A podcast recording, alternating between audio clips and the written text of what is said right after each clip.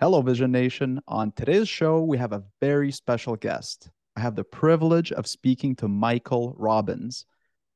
Michael has been the chief investment officer at six different investment firms over the past 37 years. He is also a professor at Columbia University, where he teaches quant investing, including graduate classes in tactical asset allocation and ESG. Michael has a new book that was released this summer the book is called Quantitative Asset Management Factor Investing and Machine Learning for Institutional Investing. I've read through the book and it's a phenomenal resource. I highly recommend it. I will provide links to Michael's website and his book in the show notes. Michael, welcome to the show. Thank you. And thanks for reading my book. That's oh, great it, was I you know sometimes reading can be kind of dry, especially when you're looking at a textbook. But I have to say the language that was used in this book made it very approachable, and uh, I really I learned quite a few things from it. So I, I highly highly recommend it. Thank you. Yeah, I'm I'm very happy to hear you say that. It's it's hard to communicate some of these topics, and uh, some of the chapters are particularly cumbersome uh, because they're things that need to be said are not easy to say. And that's actually one of the reasons why I wrote the book. A lot of the topics are easily found on the internet and they're often oversimplified or even wrong. Uh, they're they're usually written by people who have some self-taught experience, or they may be very experienced but just don't have the format to convey all the information that's necessary to understand the topic. Uh, and so that's that's really why I wrote a book, and it's, it's a kind of a big book. And the reason why is there's just so much to say to just get the minimum across. And it, it's pretty evident now with ChatGPT and and all the hype around AI. Uh, there's a lot of articles written by people who don't understand the technology that well, and uh, there's a lot of nuance to it, and it's very easy to use it incorrectly. And that's one of the reasons why I think it's important to read a book like this to really understand properly what's going on. Oh yeah, especially in these times, you know, all the headlines around ChatGPT and all that stuff. Uh, yeah. So uh, I did want to ask you, you know, kind of thinking about things high level. In your opinion, is the market perfectly efficient, or are there certain opportunities that exist out there to outperform? Yeah, it's definitely not efficient, but not everyone could take advantage of that. Uh, so a lot of your viewers may be familiar with Grinold and Kahn's uh, fundamental law of active management, which basically says the the components of your ability to make money involve your skill, which not everyone has. In fact, very few people are truly skillful. Uh, your access to the market, how many opportunities you have to choose from, and the correlation between those. In other words, how different they are. Because if you have several opportunities that are identical you might as well have one. And every company, not every company, but most companies are different from other companies. And you have to assess that for yourself. You have to be honest with what your skills are, what your access to the market is, and what your goals are. And depending on those things, you may be able to take uh, advantage of inefficient markets, or you may be able to hire someone for a fee, or you may not even be able to afford that. And all those things are difficult and all of them are related to your ability to access them. So yeah, the markets are definitely not efficient, but not everybody can turn that into money. Yeah, yeah, yeah. That's uh, that's a good uh, caveat there. Uh, and so, what would you say are some indicators that one has found a market where there could be potential mispricing of assets that somebody could benefit from potentially?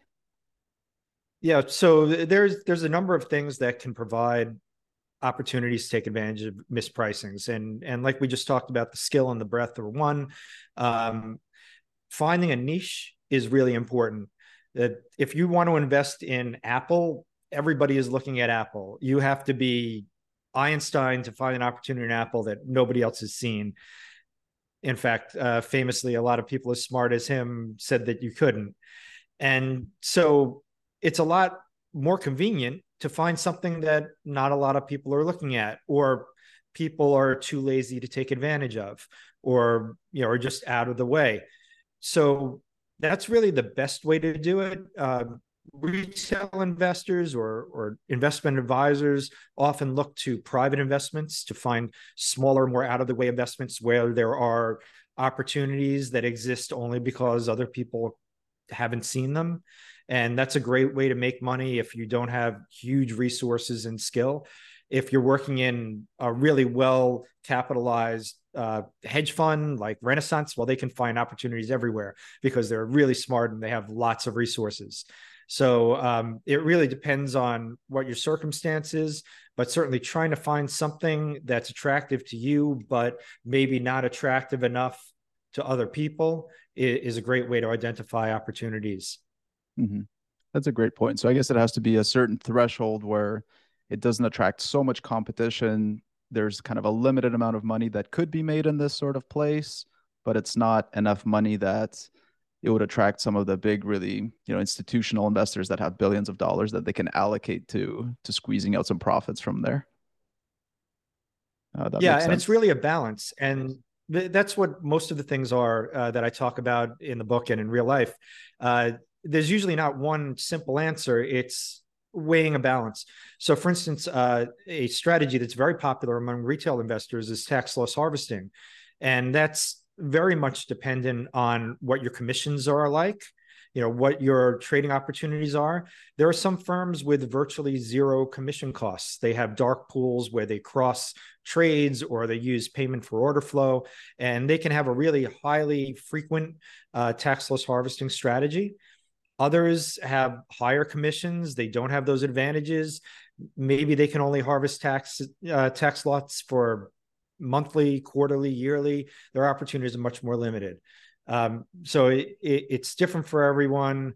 Uh, it's nuanced, and and that's what makes it a great opportunity. If there was a one solution that fits all, there'd be one company providing the solution, and everybody'd have to pay them a commission. Yeah, that's a that's a great point. And I guess it's funny to think about if you go on any popular forums online, so many people will discuss the big companies, you know, the Teslas and the Apples and stuff like that, where they're essentially competing against, you know, the smartest people that have all the resources, that have all the money behind it. So it's funny. I guess in their case, they should probably take a, a different approach, like you mentioned, and focus on maybe different markets, different smaller names. Yeah, there's always interesting exceptions though, like the the meme craze, right? They that's like the opposite of good investing. And any well capitalized investor uh, or a program uh, who's not aware of this phenomenon would lose a lot of money betting against them. So uh, you know there, there's opportunities on both sides. You just have to be aware of, of all the things that are going on and and make the right bets. Uh, but uh, yeah, even the most well capitalized people can get it wrong. Oh yeah, for sure. The, the, what a wild time in the markets all the meme stuff. Do you think that's kind of gone away, or do you think it's you know it's making a comeback? What are your thoughts? Because with social media these days and Twitter, um, individual people that have a big following have so much more power in terms of influencing other people to take certain investment actions. So, what are what are your thoughts on that? Yeah, that's certainly an interesting new twist to it. Uh, the the social aspect of investing has always been a primary component, which makes it hard for quantitative methods to uh, forecast. Right, uh, the market is just the result of a lot of people's opinions who really believe in in finding uh, underpriced things, and um, you know sometimes are disappointed because uh, momentum traders are able to uh, take advantage of forces that contradict but uh, the the meme craze is kind of special in its uh, the way that people who are not professionals can access it and really move the market uh, in a concerted fashion. Uh, so it's an opportunity for people who can study it and take advantage of it. A lot of companies can look at things like Twitter feeds and other social media to get um, insight into the market and and maybe out predict the people who are actually involved. Uh, so there's a lot of opportunity there for the more sophisticated people. They just needed to get up to speed, and it might have taken them a heartbeat to to start getting involved. But I think they're ahead of the curve now. I bet hmm. the people at Renaissance and D. Shaw and, and all those places, they're doing better than the meme investors on their own investments. They can see them coming and take advantage of them. Mm-hmm. I, I mean that makes total sense. They have access to you know the smartest scientists. They have access to all of this data, and they have models that have worked for many years. So it, it makes sense that they could be would be able to take advantage of this sort of, sort of environment. Yeah, they were probably caught flat-footed at the beginning. There are some really famous, sophisticated investors who didn't see it coming, but now it's it's pretty well known. Uh, they certainly know about it, and uh, the information is not very private, so they should be able to access it and act on it. And the people who are doing that stuff may not be the most sophisticated investors and may have uh, a, a, disadvantage uh, when they're competing against these big funds who realize that the craze is available. Uh, but it, it's always been part of the market, and that that's a pretty important theme uh, nowadays. When everybody's talking about AI so much, and and it seems like it's a revolution, it really isn't. Uh, all these technologies have evolved over a long period of time. They just didn't explode on the scene. It may seem that way to people who haven't followed it, but if you ask people who are involved, they've been uh, researching these statistical methods and these machine learning methods and these AI methods for decades. And it just became apparent to a lot of people now. And uh, it's the same thing is true with the meme craze and with the social aspect of investing. It's not new, it's different, but it's not revolutionary. And people just had to adapt and uh, react to it. Mm-hmm yeah, that makes a lot of sense. Uh, I wanted to ask you about um, arbitrage, and maybe if you could discuss some arbitrage opportunities that you've encountered in your career, um, and just your thoughts around arbitrage opportunities. Yeah, absolutely. Um, and so on. Yeah, yeah, that, that's a really fascinating subject. A lot of people, especially students, are really interested in arbitrage because it seems like such a cool thing, right? You can just make money using math, guaranteed. And um, the, the truth is, pure arbitrages are very rare and very fast, right? So the high frequency traders do a lot of that, but even they have um, risks in terms of execution time, right? So even if they want to say buy gold in New York and sell it in wherever Hong Kong, uh, there's a time delay. There, it's it's pretty hard to be absolutely hundred percent sure it'll work, but you can be pretty confident in it. Most things that people call arbitrages would work perfectly if you can execute them immediately and you could do all the parts of them precisely at the same time. And that's almost never true. Even in very uh, pure arbitrages like basis trades, uh, you have to transact in the futures contract and the underlying instrument and also finance the instrument over the term of the futures contract. So you have at least three parts each of which has to be executed perfectly for you to get it right. Uh, so there's always a little risk. More commonly, there's risk that you can't even execute. There's some part of the trade that you just can't really do, and you have to take some risk on that. And what people often mean by arbitrage is that uh, they're comfortable with that one risk and they can hedge up several different parts of the trade and be exposed only to the thing that they're comfortable with and not a bunch of randomness that they're not willing to be exposed to. And those things, there's plenty of them. They they exist a lot and mostly in these niche trades where they're a little unusual. You have to find them uh, and they're not obvious to someone who just wants to use the internet and look on a few websites. Uh, you have to be uh, a real expert in a specific thing. And some people make a lot of money trading these niche project products. Um, and they're not necessarily really smart people, but they really know that thing inside and out. They know all the things that could go wrong with it. They know all the terms of the contract, uh, all the things that could possibly happen with the financing rates and things like that. Uh, and so I think that's the real key to identifying an opportunity and arbitrage and to taking advantage of it is to find something that you have to be uh, that's not so easy and to become an expert in it and just really be the go-to guy for that opportunity. Uh, uh yeah, yeah it's not something that you could just google arbitrage opportunities and and, and find an opportunity that way. It's definitely got to be a domain expert I take I take it and really kind of understand a specific market and its nuances Yeah, a good example of that are the uh, the market makers on the exchanges. So maybe like an options market maker in in a handful of stocks on the American Stock Exchange. You know, many years ago, uh, those guys were great at what they did. They knew their stock inside and out. They were able to calculate uh, how much the options were worth with different strikes and different expiries and, and all sorts of things. Uh, and if you asked them about something completely different, they'd probably have no idea, but they knew everything about what they needed to know. And what's one example? I recall an interview that you did where you talked about the SOES bandits. Can you can you tell tell our viewers about that? Yeah, that's a fun story. Uh, back, I think it was the early '90s. Uh, the market makers on the Nasdaq exchange uh, had to make markets on two different computer systems. One was for large trades, and one was for smaller trades, the small order execution system, the SOES.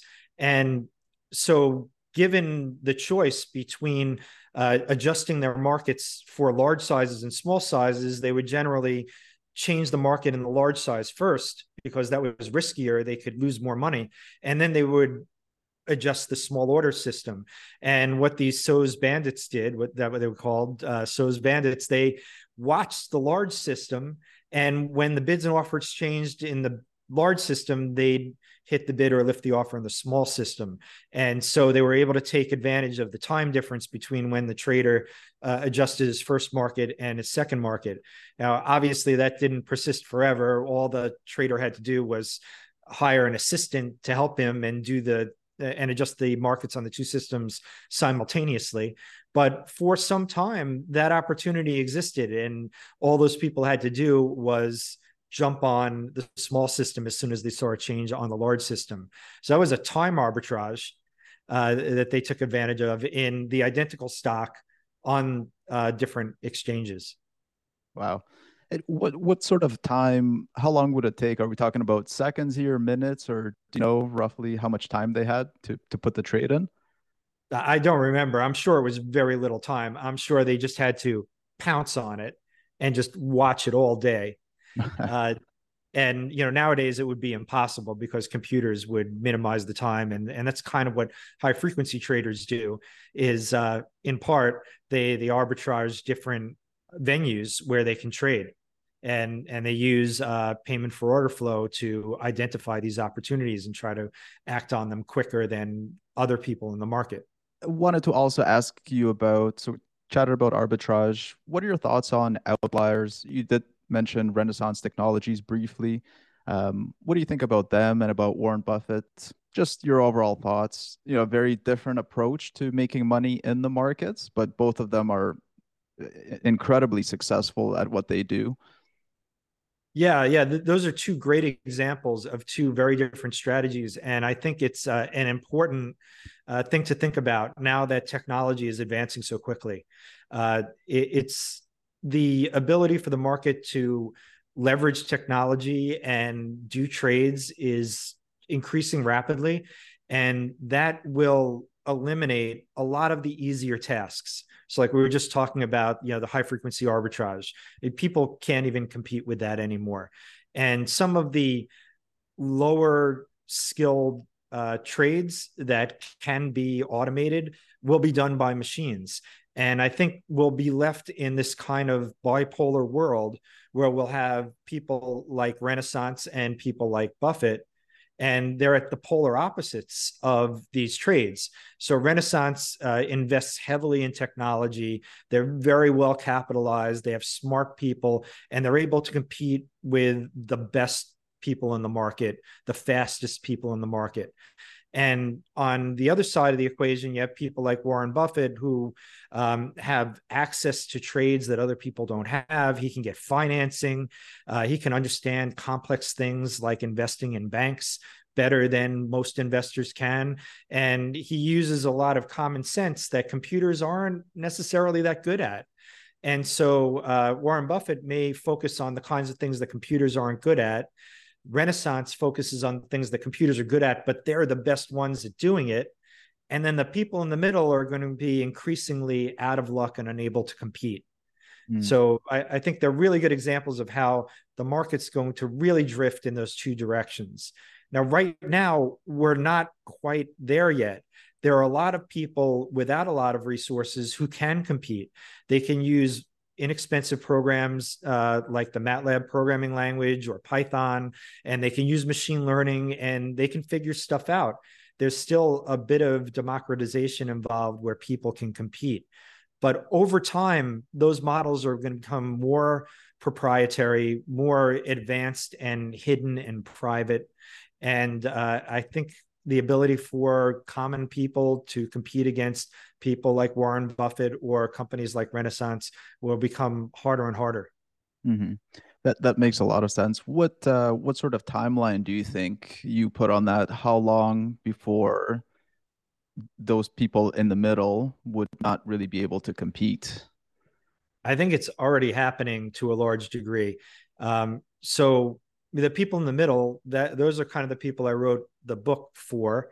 And an example of that may be with, uh, say, ChatGPT, which is very popular right now, obviously. And so a lot of people are using ChatGPT to do things that it's not good at. Uh, it's not good at identifying facts and making analyses. What it is good at is is summarizing the data that it's given. And so, one example of that, uh, a way to use some of the techniques in the book, is to produce that da- that data feed it to the algorithm and say use only this correct data to make a correct analysis. Instead of just saying hey chat gpt what do you think about this trade? Then it'll just look on the internet and come up with some nonsense. Mm-hmm. so you first need to do the analysis and feed it to the machine. And people can do that now. And there's still i think quite a bit of time for people to continue to do things like that uh, maybe on the order of years. Mm-hmm. um, but in terms of like the higher end of using those technologies there are companies like bloomberg who made bloomberg gpt they don't use chat gpt they have a proprietary model fed with their very expensive very accurate data. And so already months after the introduction of the open source tools we have very sophisticated proprietary tools who can absolutely beat the open source tools head for head now, they may not be as fast or they may not be as small, uh, but they do have superior training and information. So it's already happening. It's going to happen very quickly, but that doesn't mean the people in the middle will be out of luck right away. Uh, they do have to act quickly. And most importantly, they have to use the technology properly. And it's mm-hmm. very easy to use it incorrectly. Mm-hmm. Yeah, that's a great point. Uh, and and I mean those people in the middle, they don't have to take an active approach to their investments as well. They could, you know, potentially just do passive and benefit from the markets that way. Uh, what are your thoughts on the active versus passive debate? I guess. Well, you did mention that it's possible to outperform the market. Um, do you think? I've heard that the market can't be 100% passive because there, there's no price discovery. So, what's your take on kind of where the balance is? How much of it can be passive and active, and um, just enter any general thoughts around that? Yeah, I, I think it, it goes back to uh, the fundamental law of active management. That's a pretty good way to to summarize it. That it depends on how much skill you have and how much access to the market you have. Mm-hmm. So, um, if you're a Renaissance, you have all the skill you need. Uh, you can do lots of trades, take advantage of every little discrepancy that you can find. Uh, if you're a retail investor, you probably don't have as much skill. You certainly don't have as much resources, and uh, you have to stick to lower frequency trades. Now, it, it's true that two different investors can make money being on opposite sides of a trade as long as they have different uh, time goals. So Renaissance can make money selling Apple in a microsecond, and Warren Buffett can make money selling Apple on a 30 year horizon, right? Mm-hmm. So it, there's there's lots of different opportunities for different kinds of investors, and um, a lot of them may involve some thought. So. Uh, many people were speculating about what would happen when the the Nasdaq uh, made those caps on the larger tech stocks. People mm-hmm. weren't exactly sure how the math was going to work out and, until shortly before it happened. And so there were some bets that you could make based on probability and intuition uh, and those are discrepancies that, that, you can make money from even if you're a passive investor uh, with a long time horizon Um, if you're truly passive, if you have no skill, and um, your best bet is just reduce your costs, uh, then maybe you're better off just buying indices. There's a point where your effort is not only wasted but will work against you because you have to pay commissions and there are behavioral biases that cause you to choose the wrong things uh, so where you fall on that spectrum of resources and skill will determine how active or passive you can be. Uh, but i think it's very unlikely that there'll be a point that where being passive is the right choice for everyone. Mm-hmm. somebody has to make the market efficient. Somebody mm-hmm. has to benefit from that. And it's it's possible but unlikely that there'll be one dominant company that does that right? Uh, it's possible renaissance may be dominant this year and de shaw may figure out a way to beat them next year. Uh, they're working uh, against each other. There's a lot of money at stake. There's a lot of competition. There are proprietary models and people who are not allowed to share information. And uh, there'll probably be companies that can take advantage of inefficiencies even in a highly efficient market.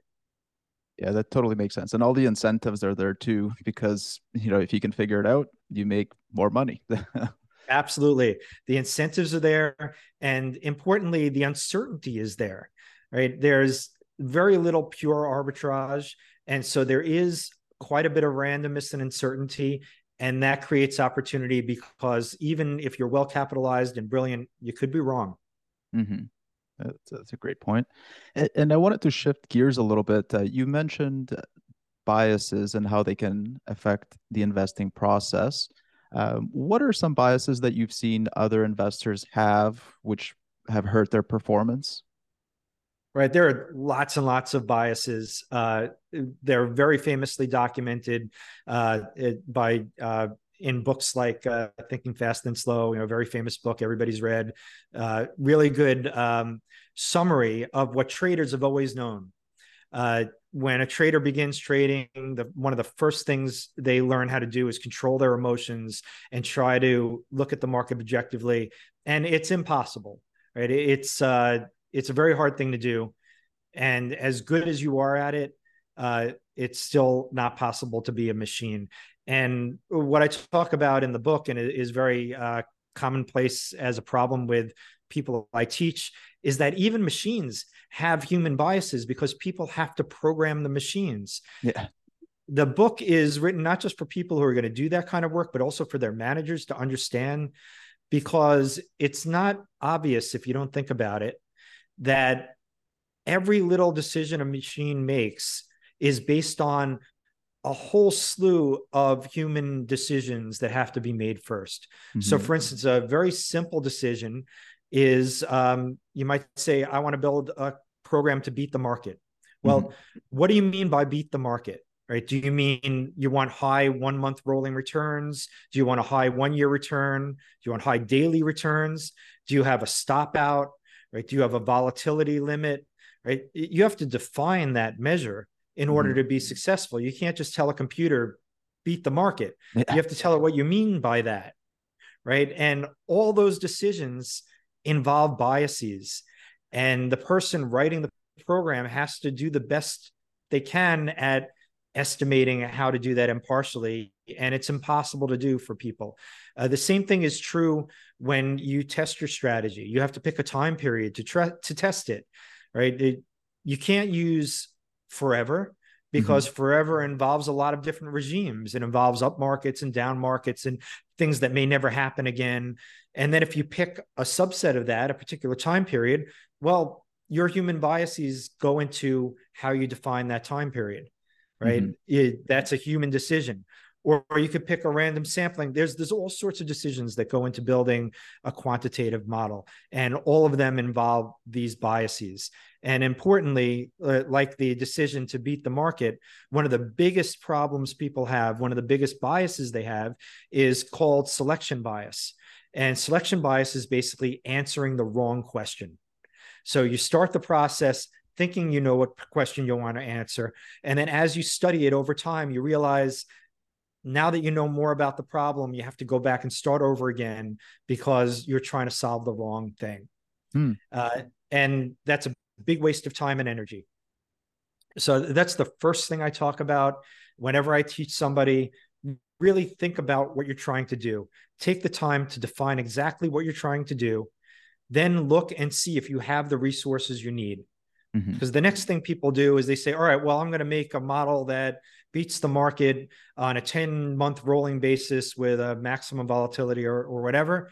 And then mm-hmm. they go off and try to do that and they find that they can't get the data they want, or they think they can get the data, but then they really want some like esoteric options data, and that costs a lot of money.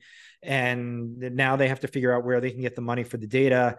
And so their project is stymied. And so thinking things through, not just trying to do them, really thinking about your question and how you're going to resource your problem uh, is a critical thing that you have to do. And a bias that a lot of people have is just try to get it done uh, good is the enemy of great right you hear these things yeah. all the time uh, and that's that's a huge pitfall that almost everyone i teach falls into uh, unless i guide them out of it and mm-hmm. one of the things i do in the book one of the, the things that i think is special about the book is that i spend the first third of the book talking about the qualitative things about finding your market, defining your product, thinking about who you're working for and what you need to satisfy them.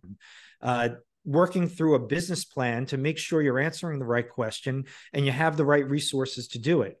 Because a lot of people jump right into the modeling stage, they skip over all that stuff, and then they fail because they didn't just sit down and think through the problem. Mm-hmm. And uh, that's one of the things I tried to do in the book that I didn't see in a lot, lot, of other books. There are books specifically about writing business plans. There are books specifically right, about writing quantitative models. And there are books that are specifically about managing those models when they start losing money. But I tried to combine all three and to make it contemporary so it uses the most modern tools and methods. And that's what I tried to bring to the marketplace, the, the, the value I tried to add. Mm-hmm. And one of the parts that I liked in your book is you even talked about the importance of understanding the firm where a person works, understanding the firm's culture and politics and how that can affect things. It's not just about, okay, let's get the highest returns possible. All of those types of things play a factor. Um, can you discuss that a little bit? Yeah, yeah, that that was one of my biggest surprises after leaving my first job. Uh, I worked for the same people for 15 years, and it was a very rational, uh, investment-driven job. I was just managing a portfolio, and they wanted me to make money and not lose money, and that was really straightforward. But as I got jobs at other firms, other things became actually more important than making money. Uh, if you work for a firm that produces a product, then that product has to be right for their clients. It has to sell. Maybe it has to have a really interpretable and explainable method that you can get across in a sales pitch. And you may make a lot of money with an opaque model, but nobody's going to buy it. Uh, mm-hmm. Uh, for other firms, uh, like a lot of retail advisors, the sales pitch is paramount. And even if you lose money, they have a relationship with the client. The client's sticky and nobody wants to lose money, but that's not really the most important thing. The most important thing is you have a narrative that you can sell people and you have a, a relatable and trustworthy strategy. And whether it works or not is secondary for a lot of advisors. Um, now, as an investor, of course, you want to make a lot of money and you you want to have a great strategy, but you have to be mindful of what's important to the company and to your boss. Mm-hmm. And a mm-hmm. great strategy that they can't sell is worthless to them. Mm-hmm. So, um, really understanding your market, your employer, what's important for the firm you're working at uh, is critical, especially for people who are very experienced who are really good at doing whatever it is they do. And now they want to do something different. Mm-hmm. Maybe they're a proprietary trader or they manage their own money. And now they want to work for a hedge fund or a bank and manage somebody else's money. Or they want to move to an advisor and, and take on retail money. It, it's a specification problem, but in a qualitative way. You need to know what try, kind of problem you're trying to solve for your company. And that problem may be different than you realize unless you get some experience or you think about it or you read a book like this that exposes you to some of the forces that you might not have considered before. Mm-hmm. Yeah, it's never as simple as just creating the best type of product. There are all these other layers and things and politics that you've got to consider for sure. Absolutely. And it, it also helps you understand what you're getting into, right? So, uh, a good example is uh, a lot of retail funds and pension systems, they have uh, an, a rate plus inflation bogey. In other words, they want to earn 3% over inflation, whatever that might be. Mm-hmm. And it sounds easy and good. You tell a client, look, you know, you have a, you're retired, uh, you want to hedge against inflation. If the prices of things go up, then uh, you need to be able to afford them. Uh, so you want an inflation related uh, goal. Mm-hmm. The problem is uh, to earn that much money, inflation plus a few percent, you can't invest in riskless assets. You can't mm-hmm. invest in mm-hmm. simple bonds. You won't earn enough money. Mm-hmm. So you need to invest in things like stocks. But stocks don't have stable returns like inflation does. Mm-hmm. And so you're investing in something completely different from what your goal is. Your goal is a relatively stable, increasing high rate return and your investment might be a very unstable high rate return. And you need to know going into this job to at least explain to your your boss or your clients that maybe you can make that return, you can make inflation plus a few percent, but you're not going to make it every year. Yeah. Some year you'll make a lot more, and some years you might make a lot less. And so if you look on the tin and it says inflation plus 3%, everybody thinks you're going to make 5%, 6%, 7% every year, year after year. And that's not what you're going to do. You're going to make 7%, you're going to lose 10%, you're going to make 20%, you're going to lose 5%. And mm-hmm. that's what they need to expect. So, um, knowing your audience, knowing what your product needs to deliver, and importantly, knowing what you need to do to satisfy that goal uh, is really something you need to know getting into this because it's it's really easy to say I'm a great trader I make lots of money from my bank I'm just going to put up a shingle and take client money and then get yourself into a a whole different situation that you never anticipated. Oh yeah. It, th- those are such great points. And one other thing that I, that I read in the book that I really found to be very interesting is when you discuss the interactions between asset classes you basically said that those are unavoidable and that factors do a better job of isolating the essence of investment performance. So it's a bit of a mouthful there, but can you tell us what factors are and can you also elaborate on how investors use them effectively? Yeah, that's really important and I've I've seen it seen people not use it and make a lot of mistakes and I've seen people try to use it and make a lot of mistakes. And uh, essentially, the idea behind factors is you try to pick things to predict that you can predict. Some things are very, very hard to predict. And uh, you want to simplify the problem to the point where you can actually do it. Um, even things that are easier to predict are very hard to predict. But for instance, interest rates are a relatively straightforward thing. They're not easy to predict, but they're they're pretty precise. You you know what you're talking about when you're talking mm-hmm. about interest rates. Mm-hmm. But if you say you want to predict whether domestic bonds are going to increase this year, that's a very very complicated question. There's a lot of things that go into how a bond performs, and mm-hmm. that includes the maturity of the bond. Maybe people like that maturity for some reason. They have a mortgage that's going to expire on that date. So they really want that bond and they don't want another bond. Or maybe the bond's been stripped and it's very hard to buy because there's very little supply. Um, you know, the if you don't invest in sovereign bonds, there may be a credit aspect. Uh, there may be all sorts of complications in investing in bonds. So you may mm-hmm. want to split it up into factors like interest rates, term premium, credit spread, things that are not simple but are a lot less entwined than in the actual asset class. So that's the idea of using a factor, using a, a, simplification to create a less noisy, more tractable thing to focus on. And then once you predict those factors, then you reassemble them to value the bond. And mm-hmm. then you say, well, this bond is worth X and the price is Y and is Y greater or less than X. So that that's the right way to do it. And assets are simpler than individual investments because they're diversified and, and a lot of the noise averages out. but it's still really, really complicated. Mm-hmm. And then what a lot of people do also is that they predict the asset class and then they invest in a, a specific investment without taking what they predicted and reassembling it into a price. They just say, well, I want to buy 50% of my portfolio. I want to make stocks. And so I'll just pick a few stocks and I'll make that 50% of my portfolio.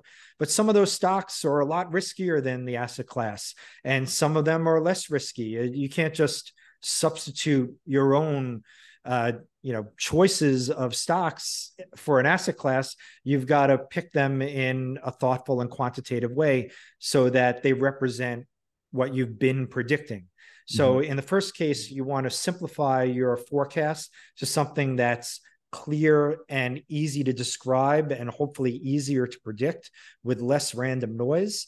But then after you make that prediction, you want to make sure you thoughtfully turn that, that prediction into an actionable investment. You don't just take a very general prediction like interest rates are going to go up and then go buy a bond of your choice without factoring in all the different things that you predicted to value those investments on the back end of your strategy. Mm-hmm. And so you know, I talk a lot about that. That's why the book is so long. There's a lot involved in doing that. Uh, and I have code on my website that shows you how to do it uh, for some limited data sets. And then you have to adapt them to your own purpose. Mm-hmm. Yeah, that, that makes a lot of sense. And I feel like factor investing has become much more popular than it was, let's say 20, 30 years ago. And I think there's a lot more research behind it as well. Yeah, yeah. It's it's been well known for a long time. Uh, people have known how to do it for a long time. It's tricky to do. So it's not easy to do. And that's why I, I teach it.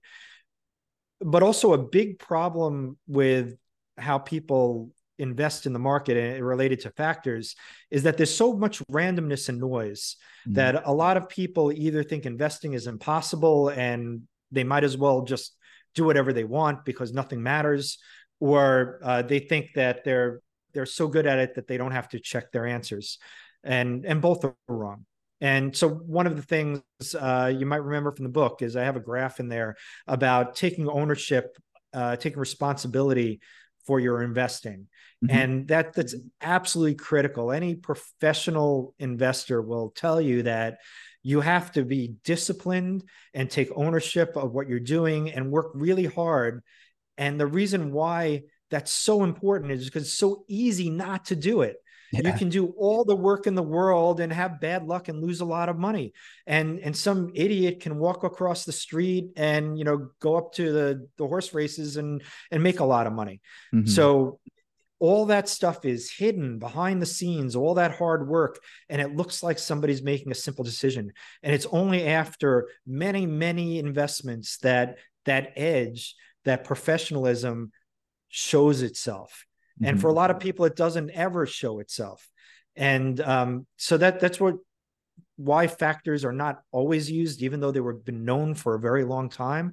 Uh, because if you use them properly, it, it's hard to even determine when they're working. It's only over time, over at an average of many investments, that you can outperform.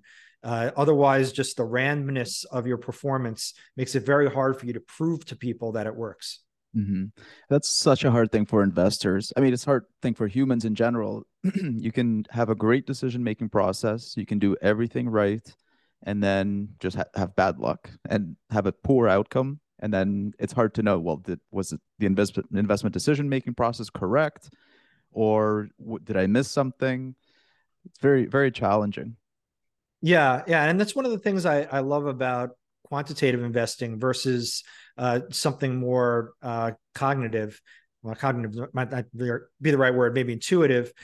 Um, and and that's that I, I like trusting a process. Mm-hmm. Uh, I, it gives me comfort when I'm losing money and things are all looking like they're against me to say I've done my research right i believe in what i did and all these emotions and you know all this fear and anxiety th- that's all they are. They're just emotions and fear and anxiety and randomness. And if I didn't have a system, if I did what a, a, lot of very successful investors do, which is really think about problems and and put a lot of work into them, but not really have a quantitative system, then it'd be a lot harder to trust myself and to stick with it. Mm-hmm. And internal pressure is very hard, but a lot of people have external pressures that are even worse. They may have a family they have to provide for and they're worried about losing their job. They may have a manager who's very upset at them and threatening to fire them. They may have clients who want to withdraw their money. They may even sue them saying that, you know, they're losing money and it, it's against whatever the clients think they should be doing. Mm-hmm. So, you know, it's it's very hard to invest. There's a lot of emotions involved and for my particular personality, I like having this process. I like being able to tell my boss and my clients, look, we talked about this. Mm-hmm. We discussed that this is the right way to do it. We showed you scenarios where it might not work out and how that might resolve itself. And that gives me comfort. It gives me something to say. Uh, it keeps me from stuttering when people are yeah. yelling. At, you know, uh, I have I have a narrative. I have a game plan. I have something I believe in, and uh, it's not for everyone but it gives me a lot of comfort. Oh yeah, that that that's a great way of explaining it. Uh, well, Michael, I just want to say thank you so much for your time. Thank you for joining us.